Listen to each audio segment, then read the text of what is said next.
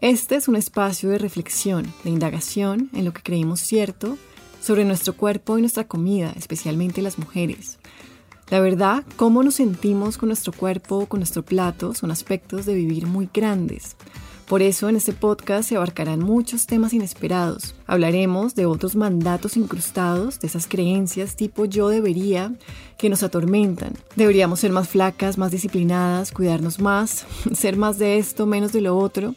Ideas que nos agotan, que no nos ayudan a conectar con un sentido de vivir que incluya más alegría, paz o satisfacción. Mucho de eso viene de la cultura y vamos a pasar por ahí. Vamos a revisar una cultura de dieta, de violencia estética, sexista, que fomenta el perfeccionismo, el agotamiento, la insatisfacción corporal, las guerras con la comida. Lo haremos para afinar nuestro ojo crítico, aprender a poner límites e identificar la manera como los mandatos externos se miscuyen en nuestra salud mental y física, nos dicen cosas que no son ciertas, nos convencen de que hay versiones idealizadas nuestras que tenemos que perseguir sin descanso.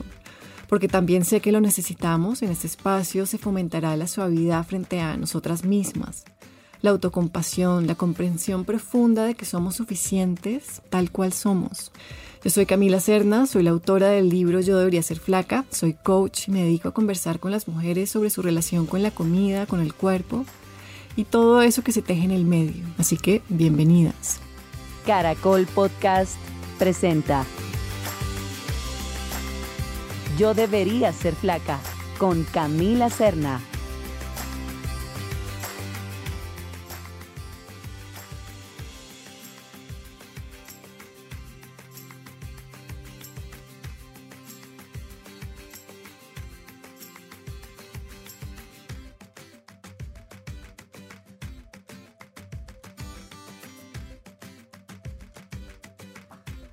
Hola, ¿cómo están? ¿Cómo les ha ido? Bienvenidos, bienvenidas a este podcast de Yo debería ser flaca.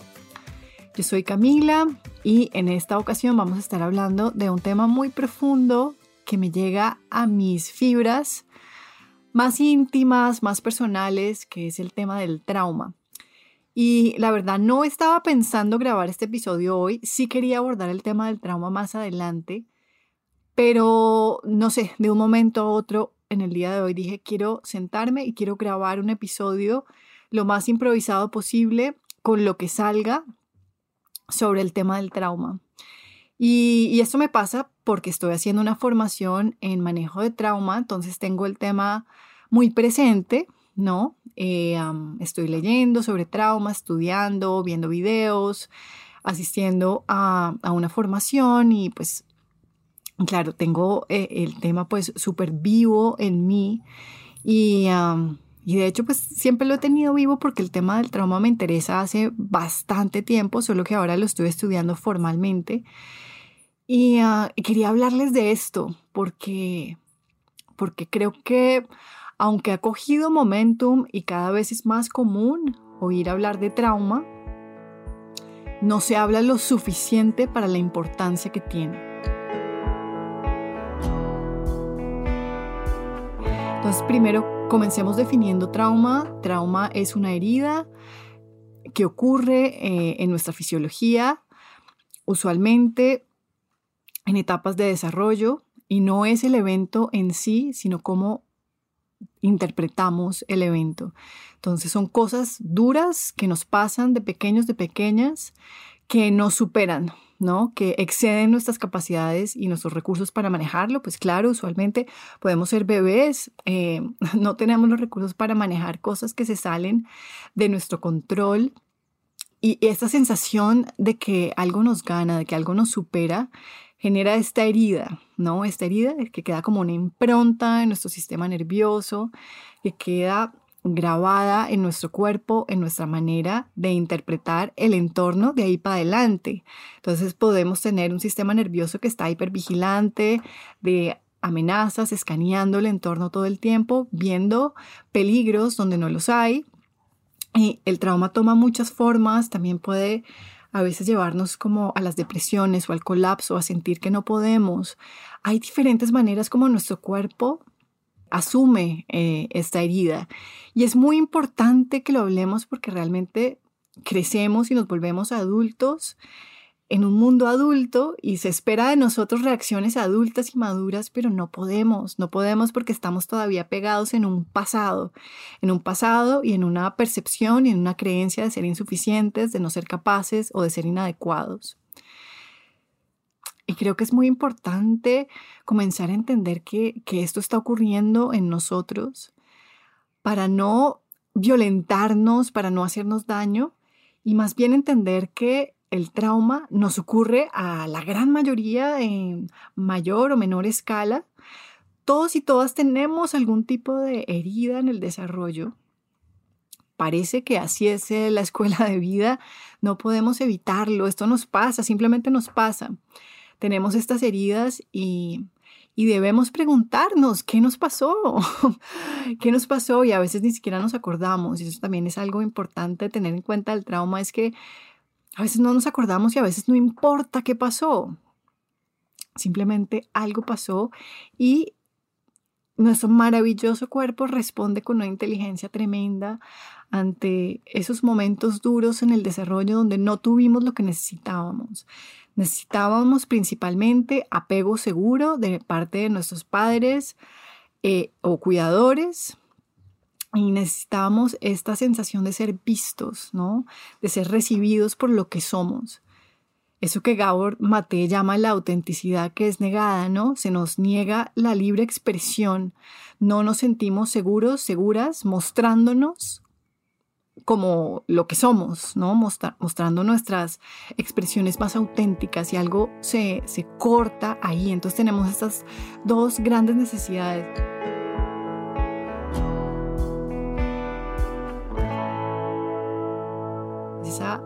primaria y visceral necesidad de apego, de conectar, ¿no? De sentirnos contenidos con otra persona, corregulados en nuestro sistema nervioso y esta necesidad de ser vistos y, y legitimizados en nuestra autenticidad, ¿no?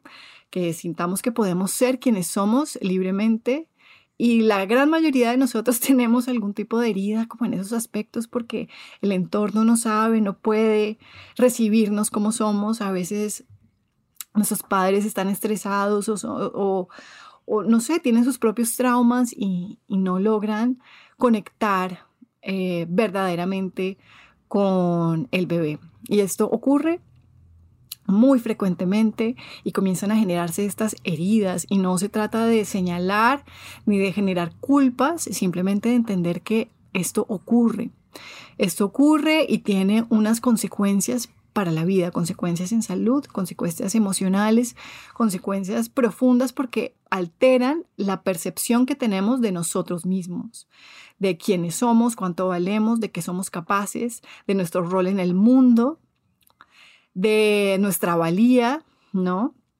Cuando tenemos como estos baches, estos huecos en estas partes fundamentales, es ahí donde comenzamos a generar todo tipo de estrategias de compensación. Creemos que teniendo el cuerpo perfecto es como vamos a lograr recibir finalmente ese gran apoyo, llenar ese vacío, o sentimos que tenemos que ser súper productivos, súper exitosos, demostrar nuestra valía por ahí. Bueno, y todo el mundo como que tiene diferentes maneras de, llenar esos vacíos, pero qué importante poder hacernos estas preguntas y tener conciencia del trauma.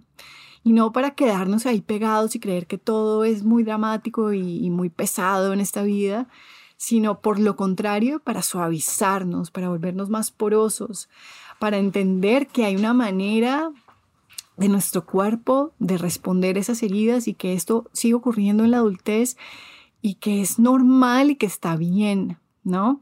Y que no se trata de estigmatizar ni discriminar ni de violentar esas partes heridas nuestras, sino de entenderlas y darles mucha compasión.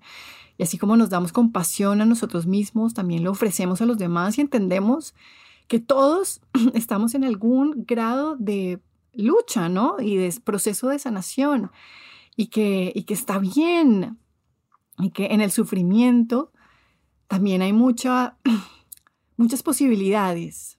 Y este episodio no tiene como mayor alcance que esto, lo que ya dije. Yo obviamente voy a seguir comentándole sobre el tema del trauma por lo que estoy aprendiendo, toda la parte somática que me parece maravillosa, cómo podemos aprender a, ofrecernos esa regulación a nosotros mismos a través del cuerpo, de prácticas muy eh, suaves, muy armoniosas y eh, muy compasivas.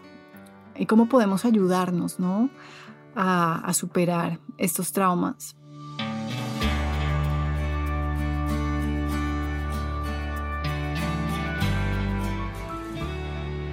Voy a seguir hablando de esto, evidentemente es un tema que me apasiona, eh, ah, pero este episodio quería solo como abrir la puerta al tema del trauma y si escuchan este corto episodio y algo les queda, que les quede que el trauma existe, que el trauma es legítimo y que se traten muy bien. Y si en este momento están luchando con no sé, sus patrones disfuncionales de conducta, si tienen ansiedad que se les desborda, si tienen ira que se les desborda.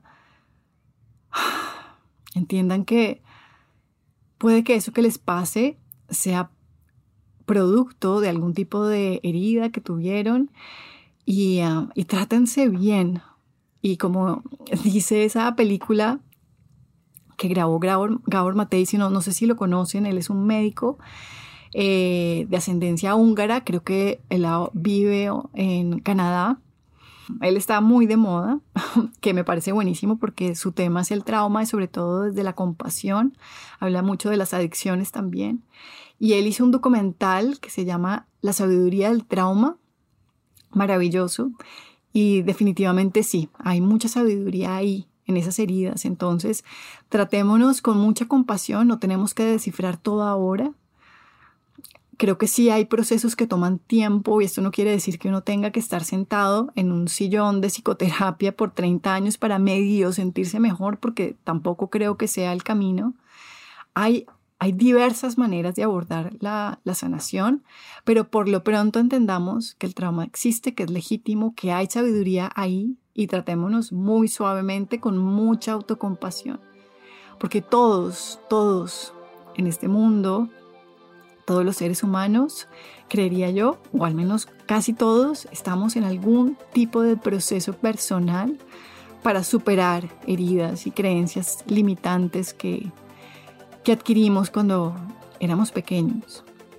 Entonces, pues bueno, un abrazo grande y nos vemos en un próximo episodio del podcast Yo debería ser flaca.